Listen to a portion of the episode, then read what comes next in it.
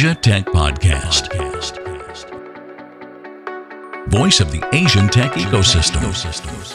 Hi, this is Michael Waitze with Asia Tech Podcast Stories. I'm talking to Will Fan. Will is the CEO and the co founder of QLC. How are you doing, Will? Good, Michael. Thanks so much for having me on the chat. Oh, it's completely my pleasure. We've been trying to do this. I've wanted to have you on for such a long time. Um, and I'm glad we finally sort of had our schedules gel together. That makes me happy. Yeah, it's what happens when you live on two parts of the world. Um, but yeah, ready to you know fire any questions. Happy to share more about my experience. Yeah. So tell me. So where are you from originally? Um, born and raised in Sydney, Australia. Okay. Um, my family's Chinese, um, and I actually only just recently moved to Shanghai. Um, so our story was that we uh, moved from Sydney to Singapore to launch QLC. Uh, three years later down the road, we decided to check out um, different parts of Asia. So either through visa runs to Thailand, Vietnam, Korea. Um, and now we've actually found ourselves in Shanghai, China, which has been really good for us uh, for the past eight months. Is that it? So it's only been eight months. Like I think of you as somebody who's been in China for a long time, and every time we talk about it, it just refreshes my memory. I don't know. I should I should you know be better about remembering that. Why don't you tell me a little bit a little bit more about the genesis of QLC as well, right? I mean, I know there's a lot of information about it out there, but I'd like to hear it in your own in your own voice. Sure, sure. So QLC stands for quarter life crisis. And what we want to do is help people try new careers all around the world without that risk of quitting your day job. So what it is is a marketplace that connects students and mid-career professionals to remote internships. And we connect them to interesting startups, social enterprises, and fast moving companies like the Teslas, Ubers, LinkedIn's of the world. And I guess the premise behind this is as the world's moving faster, as you know, different uh, you know opportunities pop up, um, how can we help people learn new careers, learn new skills, but also scratch that itch of is that really what I want to do next? Um, so we've been around for about three, three and a half years now. Okay. Um, and we're probably connecting uh, over 12,000 people to companies across Asia. That's wow. why I'm in China now. Yeah, so that's what I was going to ask you. So you went to Singapore. I, I presume you conceptualized this company with your partner in Australia. Is that right? Yeah, so a bit about um, our background. Uh, I sort of started my life doing a lot of different things. Um, started off in law, then banking, then consulting, and then after a couple of months, um, you know, in my uh, most recent job, um, I wanted to learn about this world of tech. Um, and so what I did was I found an interesting business online. It was a furniture company, and I replicated that as an app in Australia. And my co-founder Faye and I, at that time, we just did it as a side hustle. We learned a few coding skills. We learned to offshore tech. Um, and what we realized was, you know, at that point in time, it was either you pursue your career doing a business or you stay in your job. And we luckily got accepted to an accelerator in Singapore. So after six months of that, we quit our jobs, packed our bags, moved overseas. What we realized was that we're not good at selling furniture, but there's this new generation of people who want to try new things outside of work. And so that's where the idea of QLC came about. We're helping people navigate new careers without that risk of taking the leap of faith. Asia Tech Podcast. Find out more at atp.show. So, what does that mean? That means I'm 26, 27 years old. You know, I work at a consulting company or I work at a law firm or I'm even trying to build an app or working at a startup and I just think this is not for me.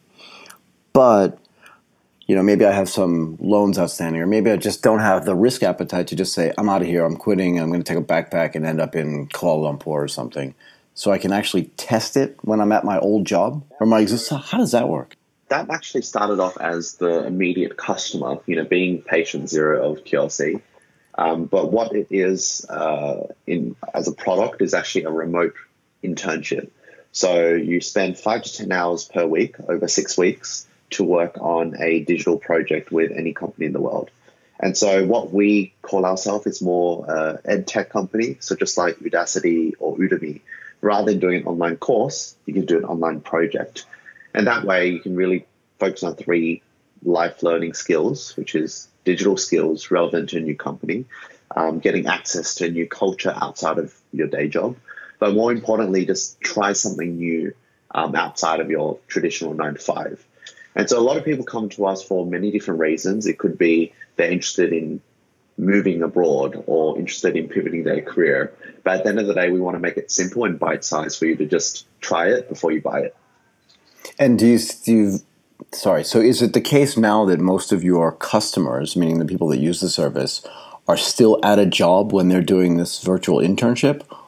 Or is it a mix yes. between like existing students or people that haven't found work yet that are trying to prove to someone that they can do the job, like almost like an on the job interview kind of thing? Do you see some of that yeah. too? Yeah, so this the interesting thing is, you know, since building QLC, we've had so many different stories come through. It could be the postgraduate MBA student who's looking for, you know, an entry into the world of tech, or it could be a 40 year old um, accountant who wants to learn about e-commerce, all the way to an undergraduate student who has, um, you know, picked up his degree in finance but wants to learn about fintech.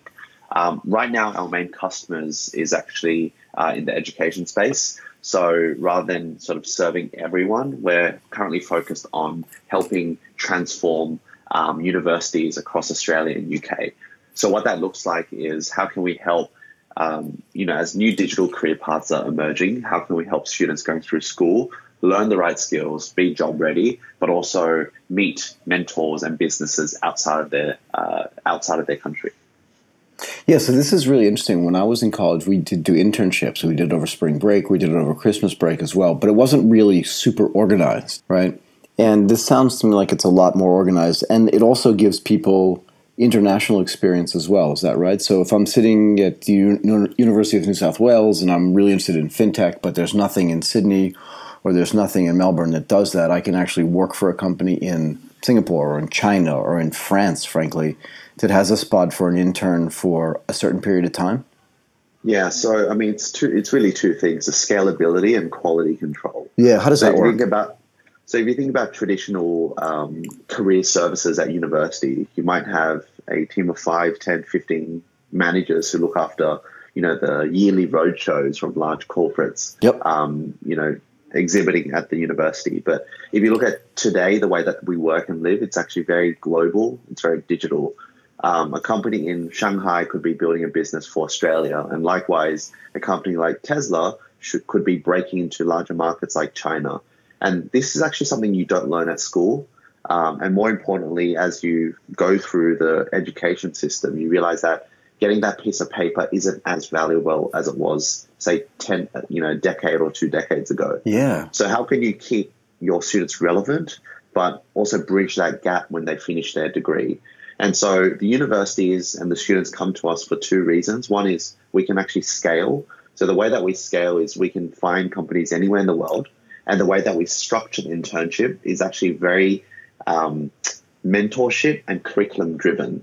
Um, the second part is just accessing opportunities outside of their local, you know, market. So, being in Australia, you might be focusing on mining or finance, but how can you access education in India right. or AI and VR in Silicon Valley? Um, we help people connect to those opportunities overnight. Yeah, so tell me how that process works, right? Because this is really interesting. In other words, you've mentioned Tesla twice. So I'm presuming that either A, you aspired to work with them, or B, you already are working with them. But what is that process like from a sales perspective to the corporate? Now you put them in the corporate space, right? From the student space, I get it completely. But how do you convince a company like Tesla that's, let's say, trying to expand into Malaysia, that a student from Australia is going to be able to do a virtual project for them and that it's going to be valuable for both sides? Like, how does that sales yeah. process work? So we actually have uh, three type of businesses that we work with. The first is fast-moving technology businesses, so like the Teslas, Ubers, LinkedIn's of the world. Yep. Two, social enterprise, so a company that is doing social good. Or three, an early stage startup that is either doing cutting edge business models or cutting edge uh, problems that they're trying to solve. And so, uh, uh, approaching these three type of companies is actually very similar because we treat these businesses not as a company, but the hosts and mentors within the business. So, what we're also seeing is this trend of young professionals, young um, managers, young business uh, owners that want to pay it forward and mentor people uh, interested in the industry. And so we would approach a manager of Tesla sales the same way we approach the co-founder of a food delivery business in uh, in China. The way that it works is also quite similar because we're not charging the business to hire an intern either. It's a way for you to give back through mentorship. QLC provides a curriculum and project framework, and the university currently pays for the student to do this project uh, as part of their curriculum. So how do you build this? So this curriculum building is actually really interesting to me, right? I don't think that's a piece that a lot of companies that are trying to do what you're doing are missing. In other words, they're you know everybody wants to be a marketplace. Everybody wants to just sit in the middle, clip a ticket, take a commission, and just connect people. And that's not a bad business. But what is the curriculum that you're building, and how customized is it? Not just to the university, but for the industry or the company that you're working for. If that makes sense. Yeah, that's a good question. That's a good question because that becomes one of our secret sauce. Yeah. Um, what we realized in the early days, um, working with you know 10, 15, 50 startups, is that most of the problems that they they have are actually the same. It might be content marketing, finding you know building thought leadership, or doing BD in a secondary market. And so what we realized, it's actually not the money which is most um, inefficient when you hire someone. It's the time it takes to train and upskill um, that new employee or intern that's joining your company. And so we took these learnings, put it into a six week framework, and provided tasks, video material, training materials, so that anyone doing that project is almost foolproof. So, what that looks like, let's say if we're approaching a large company like LinkedIn, they could use a data analytic toolkit as well as a smaller business using the QLC Data Analytic Toolkit.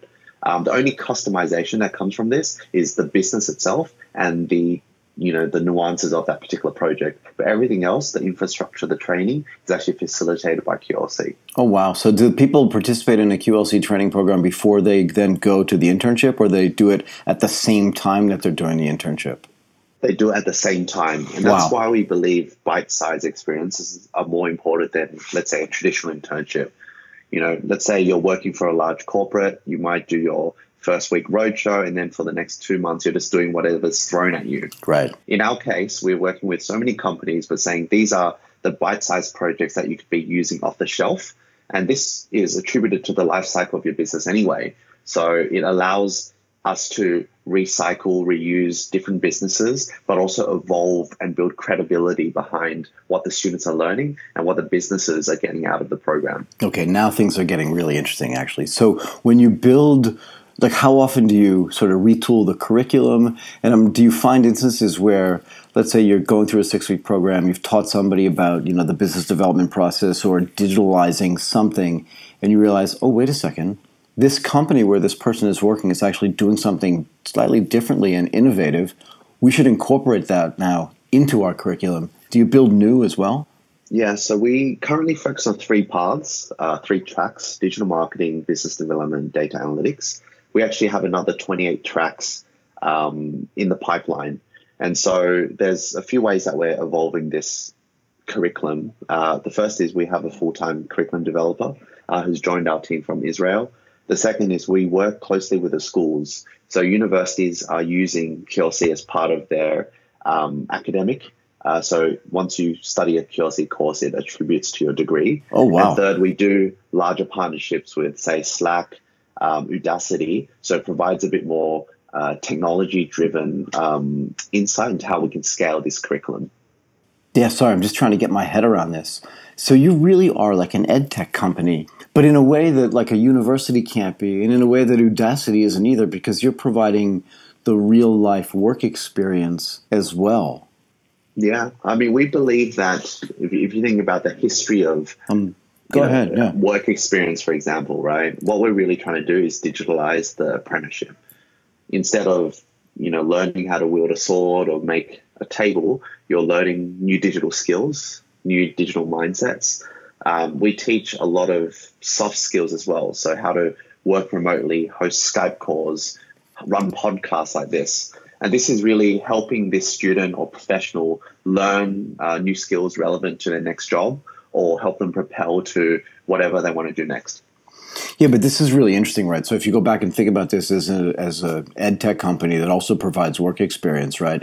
If you believe, or if one believes that, as you said earlier, that maybe the university degree, and this is me talking, not you, right? So I'm not putting words in your mouth, right? But if you believe that a university degree over time is becoming less and less valuable because it's not teaching skills that people can actually use, pardon me, in a real employment situation, which I find I was having a discussion with two college students last night, actually, who were visiting Thailand from the US, and they said, I don't think we're going to go home, actually. I think we're just going to stay here, learn some, like you said, like learn how to code some more stuff, and then just stay here and work. And I think that the, you're combining a whole bunch of things that are actually really large long-term mega trends. And you tell me if you think i'm wrong right? But this concept that waking up every day after high school going directly into a university course getting a degree in you know pick something economics which is what i studied and then going to get a job at a consulting company is just not the way most people are going to learn or work right?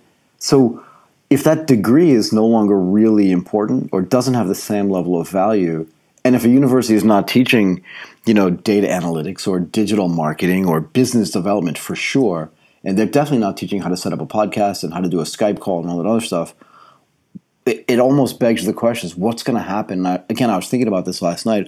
What's going to happen to seventy-five percent of like the junior colleges and small universities? That don't have an endowment like you know Harvard and MIT and Stanford that are sitting on you know multi-billion dollar endowments. Like what happens there? They're going to come to you. It seems like. Yeah, I think um, that's uh, it's a blue ocean market, right? So many people are trying to solve the mm. global skills gap. Um, I, I still believe universities are going to be around for a long time. That's why we work with them. Yeah, no, I get um, that. But one of the, like statistically speaking, you could throw all these numbers, right? You could say, tell me, 60% of, uh, you know, 60, percent of hiring managers feel as though there's a skills gap with students coming in. Yep. Um, and then you look at ed tech players that have tried to solve this system, like the Coursera's of the world, they have something like a 90% dropout rate because online reading and online videos aren't really attributing um, to real learning. So where where is the next evolution of you know developing yourself and make yourself relevant?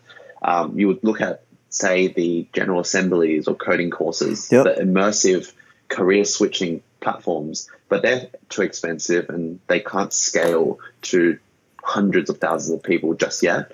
So I, I think we're in an interesting time where the world's moving faster than um, what you learn at school, and Agreed. careers are popping up faster than how curriculum can be iterated. So um, it's a good problem for us to have because it means we can work with multi markets. Um, and yeah, we're always welcome to partner with more people like yourself that understand this whole macro trend yeah. because that's what it really is. So how do you how have you found the experience of remote working? Not just yourself, although I'm really curious, right? Because I think the follow up question, and don't answer this one first, but I, I want to get to this. You know, why did you move from Singapore to, to China? But what? You, how have you found virtual working for yourself? That experience, you know, the time management, all that stuff, and what's the feedback you get both from the companies that are doing it, right, so that they allow people to do the internship, but also the people that are the workers that are doing it. What's their experience like? Yeah, so um, it's funny because past two weeks I've started building uh, some content and just writing about our experiences as a remote team. Awesome. Um, and we, awesome. And we actually shameless plug-in. Um, no, definitely. We, we we look at say the buffers and Zapiers of the world as yep. sort of the, the leaders in remote working, but it, it's hard. But why? Um, why? But, it, but do, there's sorry. Do you, do you look at Zapier and Buffer as remote working because they provide automation tools, or because their businesses are actually built around people not being in a centralized place? Yes. Um, okay. Because their their companies are business uh, are built around people working around the world, and as you know, as a as a company of ten people now, we actually uh, can only really use them as a benchmark yep. um, because they're a few steps ahead of us. Um, but my thoughts of building a business is technology is allowing you to do a lot of things, um, whether it's finding talent pool um, much wider anywhere in the world or building a custom base, um, you know, from different parts of the geography, or even living your own personalized lifestyle without having to physically, um, you know, restrict yourself to an office. So I can sort of go on and on about working remotely. But Tell me, no, I really want to know. I re- that's why I asked. I really want to know, like, what's the feedback you get? How does it change over time? Like, you know what I mean? Because in my job, right, when I was when I was working, I would wake up at five thirty in the morning. I'd be at the office between six and six fifteen, and there was a routine that I went through, and it was disciplined by the fact that there were other people there, not just watching me, but the discipline got built by watching what other people did as well. So I knew how to work in that environment. But even for myself, when I wake up today, at still at six o'clock in the morning, you know, I have to remember like, what am I doing today? How do you build that discipline? So I'm just curious what other people's experiences are, particularly yours, but also people that give you feedback. Like, I really want to know. Yeah, so we, you know, when, you're building a business like QLC, you want to make a punt on the future of work. Yep. And so our bet is that the you know the future of work is going to be digital, it's going to be remote, and it's going to be global. And so we essentially take and practice what we preach and infuse that into what we teach to our students and professionals doing the projects. Because from the business side, one of their biggest challenges is how can you find smart people coming at you on a weekly, monthly basis. From Yep. the student side, how do I get global experience right now? And from the university side, is how can I make my students um, relevant, uh, you know, as a future worker? Right. And so from our end, we are by definition trying to be the future worker and using our experiences, we're teaching people the same trends and the you know learning through the mistakes that we made. Right. So again, how do you so how do you infuse that discipline? How do you teach people about time management? What type of things have you learned around those things? So I think those are two of the hardest things to understand, at least for me. Yeah, so so any so we actually build a lot of our you know our remote working processes into our curriculum. So it might be as simple as you know you work off Slack. These are the automation tools that allow you to streamline your workflow, all the way to how can you use um, you know have the appetite to learn new digital tools to connect to people. It could be sales, i.e., doing BD in another country. It could be digital marketing, so hacking together growth tactics for WeChat, WhatsApp, Facebook, um, and whatnot, or all the way from just simple soft skills. How can you, um, you know, sound energetic when you host a meeting online? Right. And this is the stuff that this is the stuff that you don't really learn at school, and you can't really take away in your day job. Um, even though, like you know, even our most recent hires, they come from a corporate background like we did, Yep. um, and you know, it's totally flipped um, their mindset of the way of working. It's not just about going in, clocking in, clocking out. It's you work whenever you want to. You work across a 24 hour um, time schedule with your remote team members. You you know have fun. You enjoy. You mix up your lifestyle, um, and you get to work on the fly when you travel. So all these elements is stuff that we're constantly learning in new markets, in new um, hiring new people from different cultures, and we want to make this part of what we teach. Yeah, so then let's get back to the second part of that question, which was you moved from Australia into Singapore. That that makes sense to me for a bunch of different reasons, not the least of which is that's where your accelerator program was, I presume, right? Um, and I really want to ask about that too in a second. But I also want to ask, like, so then you were in Singapore, you went through an accelerator program, um, you got something out of it, maybe you did, you didn't. I'm kind of indifferent. But then you said, I think it's better for me to be in China. What Yeah, was the difference um, between living and so again, just my experience, right? China, you have there's a bunch of stuff that you need a VPN to do, so it's slightly less efficient unless you're going to build everything you have on WeChat. And I'm making presumptions, right? I don't know everything, but what's the difference for you living between Singapore and Shanghai, and then and why did you do that? How does that change things for you? So we moved to Singapore because at the time we left about four years ago, the Sydney startup scene was quite scattered. Yeah, very so much as a first time entrepreneur, not even, um, how are you to find mentors, advisors, talk to the right people that can help you open doors? yeah, yeah. And so we actually went to Singapore on a whim, um, getting into the JFDI accelerator, and that opened our eyes to A, moving to a new country, and B, building a business in a new country. Um, in the you know over three years in Singapore, we learned to build a business, and we got you know comfortable in positioning ourselves as a Southeast Asian company. Um, the next move um, to China was actually a combination of fundraising um, reasons. So that's where we met Jeffrey Hanley. Um, and secondly, we wanted to put ourselves in a more competitive environment because one challenge being in a small country of, I think six million people in Singapore is there's only so many people you can, you can meet. Yeah. Right. You Which is- yeah. you, you spend three months and you meet everyone worth meeting, and you get into a habit of sixty day visa runs to Vietnam, spending a weekend there, coming back, working with your team, then doing a visa run again, and it becomes too habitual. Um, coming to China earlier this year, has early 2017, um, was great for a com- combination of reasons.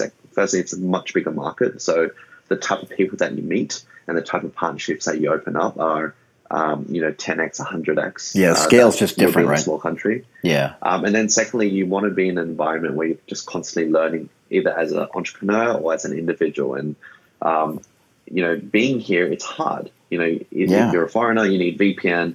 You need to lo- know the local language. You need to be able to navigate a very large city, whether it's Beijing, Shanghai, Hangzhou, and that just keeps you on your toes. Um, being, you know, Singapore was way too complacent, and it's just a matter of crossing off the country that you can understand very well and moving on to the next. Yeah, so you make a really interesting point, which I hadn't heard actually until today, which is also interesting for me. The like I told you, so I went to a demo day for um, somebody that runs a an accelerator in Singapore. They also run it in you know in a few other cities in in the region. But one of the things that they said to me was they love dealing with the Thai entrepreneurs because they feel like they push harder.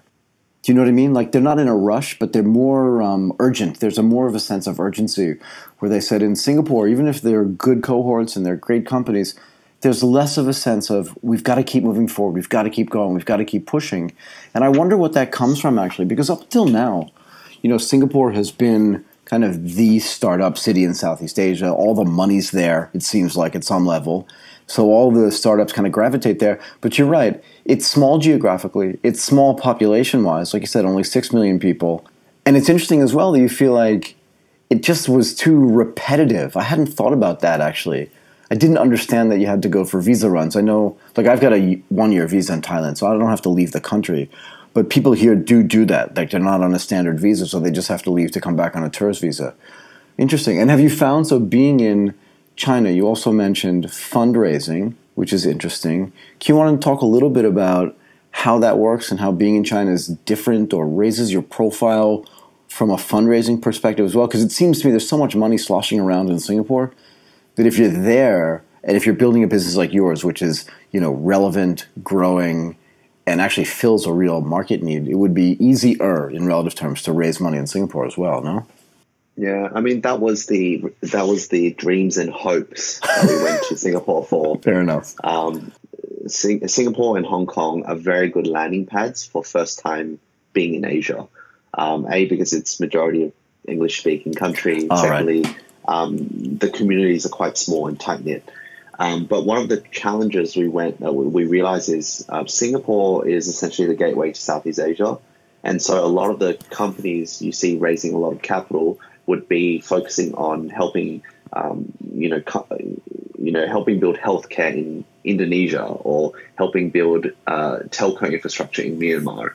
And so, even though we were a profitable, growing cash flow business, um, our at the end of the day, our you know, our, our fit wasn't right, and the type of people that we would have, um, the type of investors that we, we would meet, we would have to explain to them, you know, the backstory, the fundamentals, the psychology behind what we do. So you just don't get people that click with the QLC. Um, the, the interesting part about China is we, even, even though we don't serve the Chinese market, you do see this new trend of, um, you know, what we call returnees or sea turtles, people Right. who've studied abroad and come home. And so, if our market is really serving students that are traveling or professionals that are, tra- you know, living in multiple countries, you want to be in an environment where a you find successful people with that same lingo, and uh, and, and then secondly, how, how you can help open doors to partnerships that, that can do the same. I think for us, it was just meeting more people that get what we do, um, but also understanding that if you're not building a business for the Southeast Asian market, you need to find a market um, that is uh, interested in what you're trying to solve. Yeah, fair enough. I mean, you mentioned sort of at the beginning of our conversation when I asked you where you were from, you said your family is Chinese by, you know, I guess by their birth, right? But you were born and raised in Australia. Does it help you being in are you are you a native language speaker as well? No, no. Okay. So that's uh. How, how does that present challenges? Yeah. Well, like I said, I, I do think that there's this new macro trend of you know Australian-born Chinese, British-born Koreans, you know, people who ha are born in multicultural Right. backgrounds, and so we're getting to the stage of this generation where you have, um, you know, people li- living and moving to different parts of the world, and you almost become. It's okay to be a foreigner. It's okay because there's this whole community backing you with that same story. Right. And so for us, it's it's a very similar approach because if you look at our investors like William Bao Bean or Jeffrey Hanley, they share very common traits. They might have been born in New Zealand or in Scotland and raised in different parts of the world, but they're here now. And so, as an early stage company, you need to find these champions, um, whether it's from a mentor perspective or fundraising perspective. Um, being in China has helped us accelerate meeting these people. Um, and I think Shanghai is a very good hotspot because it's all about globalization and cross border and just meeting people from different parts of the world, but with the same backstory. Yeah, so I think this is actually really important. And I, I was talking to somebody today, again earlier, whose father, I want to get this right, whose father's German, whose mother's Indonesian, lives in Indonesia, and more identifies, you know, with the Indonesian side, but that's probably just because they live there. But I think there's an entire generation of kids. You know, my daughter's the same way. Her mother's Japanese, her father's American, born in Japan, but now living in Thailand.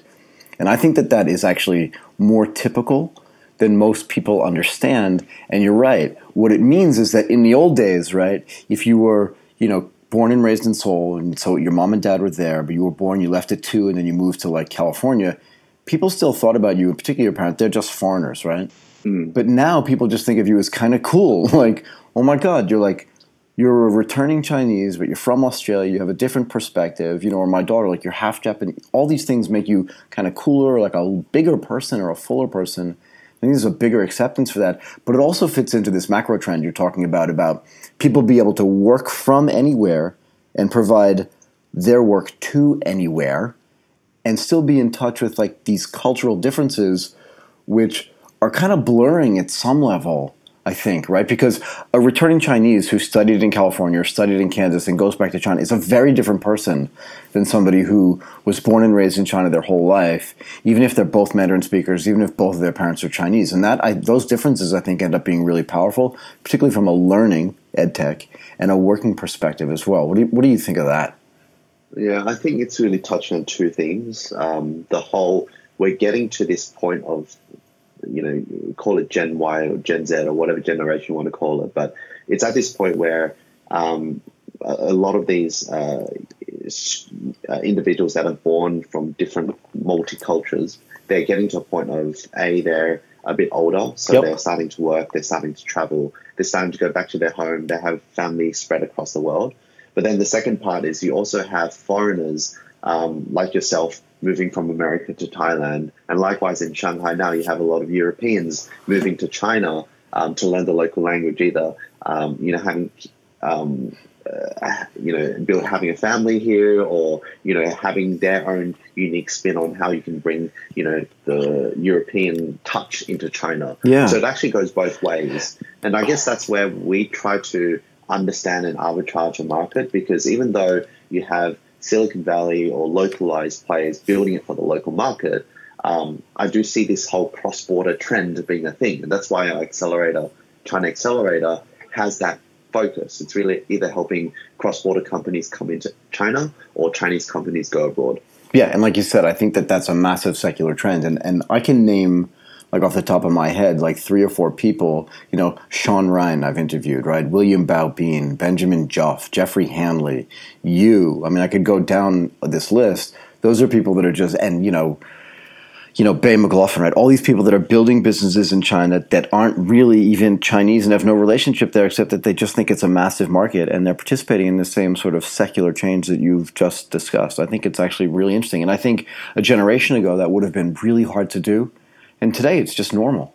Yeah. Yeah, and I think it's it's uh it, it's definitely growing the infrastructure. Um, but like for, for us, we're here because we see opportunity. Um, and I don't know where we're going to be in the next six to twelve months, but um, it, it's just the nature of building this kind of business. You want to move to different parts of the world. You want to meet more people because after six months, you'll be able to sort of meet all the contacts and move on. And as the world gets smaller, as flights get cheaper, um, it's a lot easier for you to do so as well. Right. So I want to loop back and talk to you now about the status of your company, the structure of it, where it's incorporated, what the funding status is like. You know, you talked a little bit about 10 people in the team, like what everybody does and where you see it going from here on in. Like, if 2017 was a year of getting acclimated to moving out of Singapore, living in China, connecting to sort of the ecosystem there, whether that's William or Jeffrey or Benjamin or, or you know, Brink and Pei and those guys, what is 2018 about and how does the funding landscape look for you, team growth, business growth, and stuff like that? If we can talk specifically about QLC as a business now, if you don't mind. Sure. So we are a B2B to C business. Um, and what that means is you would have universities pay us on a recurring basis to send students uh, to the QLC platform. Right. Um, so last year was actually learning how to sell our product. So we got our first 13 customers um, from Australia, UK, and Singapore paying us on a recurring basis. Wow. This year, 13 universities? 13 universities. Um, we have about we're working with about 55 now, um, but it's actually a process of activating them over the course of the next six to 12 months. Um, in terms of fundraising, it's really to accelerate this process. So um, you'll see an announcement soon, but uh, we're about to close our seed round, um, and that's for the purpose of doubling down on the education space. We want to own the Australian and Singapore education market, and we're also looking at secondary and third markets to explore this year.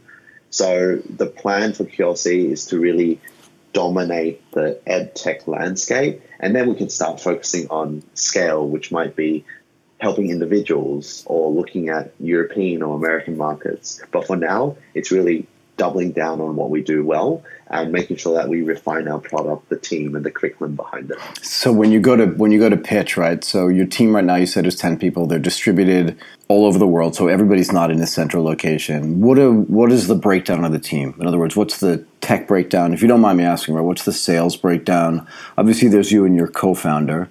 Um, do you split yeah. duties as well? So you focus mostly on tech, and it's a she, right? So she focuses on something. Like how does how does it work? Yeah, so there's three co-founders. Okay. Uh, Luke, Faye, and myself. I look after the sales. Um, Faye looks after the operations, and Luke looks after the technology. Um, so we actually lived and worked together for two years uh, in Singapore. And you know, personal decisions or personal preferences, we actually travel and move together quite a bit. Wow! So even though we're fully distributed, we actually do um, bi-yearly uh, team trips um, our last team trip was actually in Thailand, and our next trip next month is going to be in Korea. And this is actually part of having an officeless uh, team. You can live in your home country, but also get to meet and travel around together, um, depending on you know whether or not you're free. And so the way that we've broken down the team, it's one third sales, one third product, and one third uh, operations. And when you think of the product, it's a combination of designers and tech.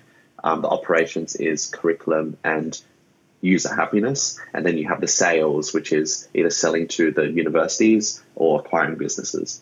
Okay. And can we talk a little bit about fundraising as well? So you said you're about to make an announcement, but I think the more important story is like how long if you can tell me right i don't want to know who the who the investors are because most people won't tell you anyway and i'm not going to ask you size but i can probably guess um, like, what's that process like for you? What did you learn along the way? And again, what was different from being, what was different within the story that you were telling to people from when you were in Singapore? I presume you were trying to raise money when you came out of the accelerator, but all that kind of stuff.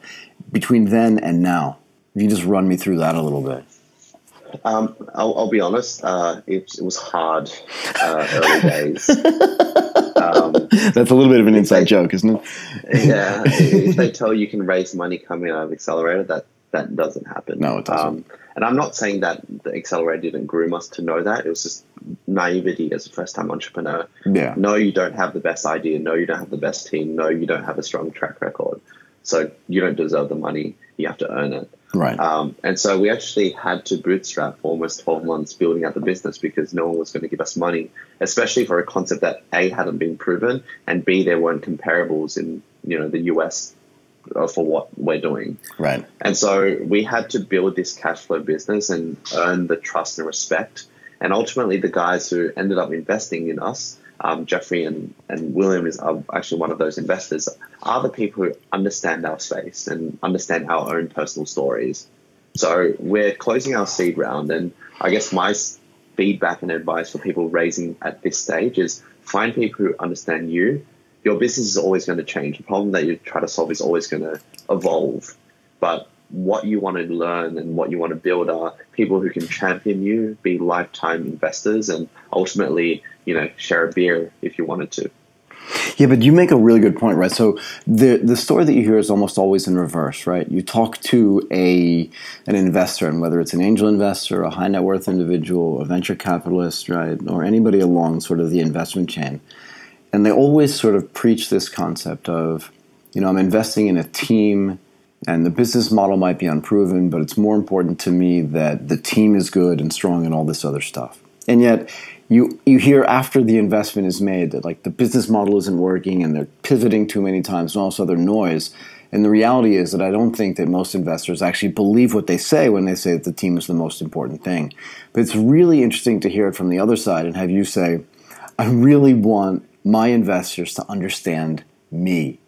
And it's a cautionary tale, I think, for people at the same stage of business development and business building as you are to understand that and again, I ran into a, a VC yesterday. I keep telling this story, and you know, he told me he was being really successful because he had you know a couple of his companies were Series A funded, and I said, dude, that's that's not a measure of success at any level. Yeah. And he said he said to me, and I quote, "Money's money. I'm happy to take it from anywhere." Yeah. Well, I completely disagree with that. I do believe, in some sense, that money's a commodity, which means that you can get it from multiple sources. But I deeply believe that it really matters who's giving you that money. Yeah, I, I think at different the land the fund the, the funding landscape has obviously evolved over mm. the hmm. past you know five years, right? Sure. Um, but I think well for me the type of people backing QLC is are those who actually do see the, the truly have some sort of uh, insight into the problem that we're solving because un- there's two type of businesses. One is a copycat business where you need the money to scale because you already have that playbook. Yeah, it's already been proven, right? Right. right. Um, so it's actually a, a, race to who can raise the most money. then you have the slow burners who are actually trying to solve something that hasn't been solved yet. Right. So I wouldn't discount taking dumb money over smart money. Um, but at times, you know, if you're two months in debt or if you're you know running on four weeks run rate, like at times you have to give in. Um, so I, I, wouldn't say that there's a not, there's a right way or wrong way, um, but you will see um, over time the better companies are, will stay alive because they did the right thing the right way. Yeah, so you you may note, and if you go back over and listen to the previous section, I never use the term smart money and dumb money, and I do that for a reason because I think that's a lazy way, and I'm not saying you said that, but I think it's a very lazy way for people to sort of differentiate. But what I did say was that it really matters who's giving it to you. And sure, if you're desperate, you'll eat pizza even if you hate pizza just to survive. Fair enough. But if you're telling me you, you raise your Series A and I'll take that money from anybody I can get it from, the reality is if you take money from a corporate who's in your sector for your Series A, which you should do in Series C, then well, basically what you're telling me is you're married to that corporate because they're never going to let another customer or another sort of competitor in that space use your product, invest in you, or even acquire you. It's just a really different metric. And that was kind of the conversation we had yesterday or the day before with this guy. And you know what you're saying is very is very different. I think right that in a, in a desperate time, sure you'll take the money if you can get it. But you know, it took you 12 months in bootstrapping, and I think that's normal. I mean, I've worked with companies as well and helped them get funded it takes time.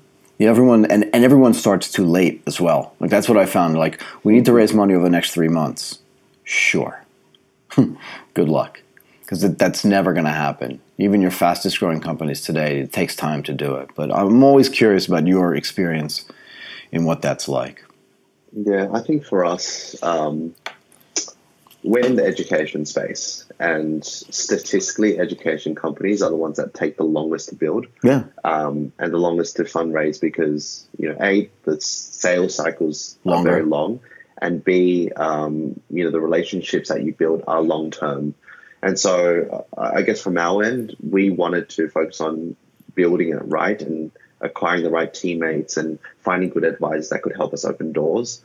Um, and it's not to say that we've, you know, we haven't made mistakes along the way. We're always screwing up. Um, but yeah, we're here now. I like that. We're always screwing up. Yeah, I mean, look, one of the great things for me over the past year or so is I'm trying to build a business as well. And it's hard. like it's just really hard and every time you think you like you've done something really well something else comes around and bites you. And like you said you screw up a bunch of times but that's part of the success process i think. I know that sounds a little bit trite right? But like anybody who says they've never they've never failed is either too stupid to realize it or is just lying to you and lying to themselves. And i do think i want to make a i want to put a finer point on what you said about the investors too. Like i don't think it's a mistake or a coincidence that people like William and people like Jeffrey, who fit into the same kind of business model as you, right? They're multicultural. They understand the changes in the macro environment. They understand the secular changes, and they're just investing in that writ large. I don't think it's a big surprise that people like they are have invested in your company. They can also be super helpful because they're experiencing the same sort of secular trends as you are as they're happening. And I think that's great, actually. Yeah, we're very excited to have them on board. Um, and uh, if there's more people like that, feel free to reach out. yeah, exactly. If you're listening to this and you have those same ideas, please do feel free to reach out. Um, look, just before I let you go, so what's your view on what um, on what 2018 is going to end up looking like for QLC? Like, how many more people do you hire? What do you think your next market entry point is going to be? And you said like you're in China now, but maybe you're not in China forever. Do you see foresee yourselves? the three of you in particular, just like moving to another place, even if it's just to experience what it's like there and understand how to build relationships with, I don't know, Indonesian universities as an example? Yeah. Um, to answer that question first, I think um, we're all, in quotation marks, Asiaed out. Um, but I guess one market that we'd be interested in checking out is either the UK or certain parts of Europe. Wow. Wow, that's shocking to me, really. Yeah, uh, only because uh, we do see that as phase two, phase three of where the universities are going to be. Um, and also, you know, we've done Asia um, over the past four years now. So we want to be constantly stimulated. And again, you know, the people here aren't really going to, like, we're always going to be home when we come here, but we're always looking for other ways to push ourselves and just meet people outside of our network. Um, as for the business, I do see ourselves uh, expanding a the education products that we're offering, so not just remote internships, um, and secondly, understanding different archetypes who would like to use us. So apart from universities and higher education, we're actually working with some big uh, accounting companies around the world that want to help transform the way that their employees think and work. And so we can go upstream to more professionals, or we can go downstream to different universities in different parts of the world. Interesting. And that's actually something that we're, uh, I guess, like trying to figure out this year. Do we scale horizontally, or do we go vertical into a market? Right. It's an interesting question. I'm really interested in this concept of being Asiaed out, or just you know, maybe slightly overwhelmed by just all the differences that occur here. I hear it a lot actually, and I don't think it's just Asia. In other words, I think if you're you know, Chinese born and raised in China and you live in Paris for four years, I think you can get Paris out, right? I don't think it's anything particular to Asia. But like, how does that manifest itself? Do you know what I mean? I think um, the more you travel as a quotation mark digital nomad, yeah, the, the easy, like the easier it becomes for you to settle in a place, and the easier it becomes for you to settle in a place, the faster you get complacent. Yeah, fair enough. And uh, it's it's actually less on um, like not liking the culture, not liking the people. But I do feel, even though we've been in Shanghai for eight months, we were in Singapore for three years, I was in Australia for, you know, 25, 26 years. This, the time for it takes for you to A, understand the country, and B, fall into this routine gets shorter, shorter, shorter. Way shorter. Yeah. And so I, I don't know if it's the like a traveling thing or um, you know just having a third or fourth home thing, but I want to constantly you know move around myself individually, um, but also meet more people and just learn new things. Because if we're not doing that in the business, then why should we be solving this problem? If we're not constantly um, you know, developing and evolving as people. Why are we the right people to be teaching others the same? Yeah, no, I think it's a real. I think it's a really fair question. Um, you know, you're basically living your own marketing tools, right? I mean, you're basically just saying, look, people are going to do what we're going to do. They go to Shanghai, they love it, they stay there for a year, they learn a bunch, and then they want to live in Berlin for a year or two, depending. They can still do the same job, or they can still provide the same service to a different company, or they can start their own company. But this is the way we think people are going to live and we're just going to live the same way we tell people that we think they should be living and we're going to build the proper tools to make that possible. That's what it seems like to me like and so being asian out just means you know you're just living the life you think everyone's going to live regardless right? And you'll get berlined out if you go to berlin or london out if you go to london. Like i said i don't think it's particular to asia and i don't think you've said that either. Yeah exactly. You actually um, just dialing back to that exact phrase that you just said. Um, which was we want people to live the way we think that they should be living because yeah. that's how we're living. Um, and that actually gives a lot of. Um, it's, it's interesting you say that because the point that comes to my head is from Australia, for example, uh, one of the typical moves, um, the physical relocations would be either to Singapore, Hong Kong, London, New York. Yep. Right. It's because yep. those are the countries that you're brought up watching, you know, TV shows, yep. and that's where you have most Very of the familiar. network. Um, and so we actually did that second transition, and now we're in our third transition. So it's almost interesting to see if we could start plotting new narratives of where we live. So you might have moved from, know, you know, America to Thailand, from Thailand to China, from China to Berlin, where, whatever that story is. Um, I do see this as part of this whole macro trend. And if we are the ones setting this trend, or at the very least are at the forefront, yeah. then I think we should continue doing what we do without rules or barriers. Yeah, I agree. In other words, you're, you're not doing anything you wouldn't suggest anybody else would do. And frankly, you're actually on plan to move somewhere else the same way you would have expected to live, right? It's no different than what you've been talking about all along. If you didn't do it, it would actually be stranger, I think. Exactly. If we didn't do it, then we shouldn't be doing this company. Yeah, it was like, who are you to tell me? So people say this to me all the time. You don't know what you're talking about because you've never done this. Well, actually, I have done that. I'm in the middle of doing it, and that's how I know all of this. And it's the same thing for you guys, yeah. Exactly. So I mean, I mean, the the analogy would be if you haven't, you know, built a business, why should you be teaching others how to be an entrepreneur? Yeah, exactly. Um, like the nerve of you to tell me, right? Yes, exactly. okay. Well, look, well, I think that's a great way to end. Um, and I look forward to catching up with you again in a few months to find out how everything's going, see if you're still in Shanghai, and just find out if all the things you thought were going to happen in the first and second quarter of 2018 actually do. And just want to thank you so much for taking the time. I mean, an hour out of a day like yours is, you know, like five hours out of a regular person's day. So I really appreciate it. No, thanks so much. Like like I said, I'm a very big fan of what you're doing. Thank you. You're on this macro trend of people just moving around and learning about different parts of the world. Um, again, thanks so much for having me on this. Uh, let me know if uh, anyone has any questions. You could hit me up on Will Fan QLC. That's my Twitter. Um, and if there's anything else, you can reach out to Michael uh, to pass in many questions. So thanks so much for having me here. It's my pleasure. You've been listening to Asia Tech Podcast. Find out more at atp.show.